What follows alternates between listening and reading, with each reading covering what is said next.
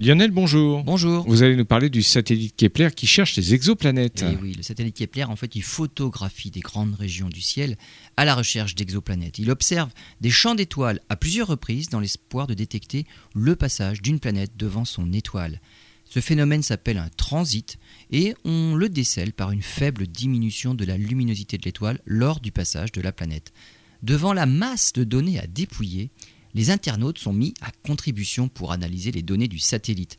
Lorsqu'une même baisse potentielle a été repérée par au moins 10 personnes et que 90% des internautes considèrent qu'il y a effectivement quelque chose d'intéressant à étudier, alors les astronomes professionnels étudient de près l'étoile en question.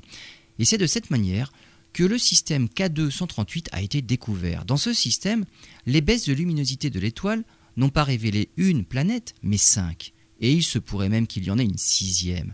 Ce système est intrigant parce qu'il révèle un phénomène unique. Les orbites des planètes sont en résonance gravitationnelle.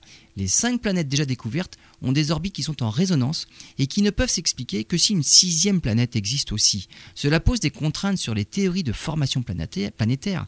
Selon les chercheurs, il serait même difficile d'expliquer un système planétaire aussi régulier avec les théories habituelles dans lesquelles ce sont plutôt des scénarios chaotiques qui expliquent la naissance des planètes.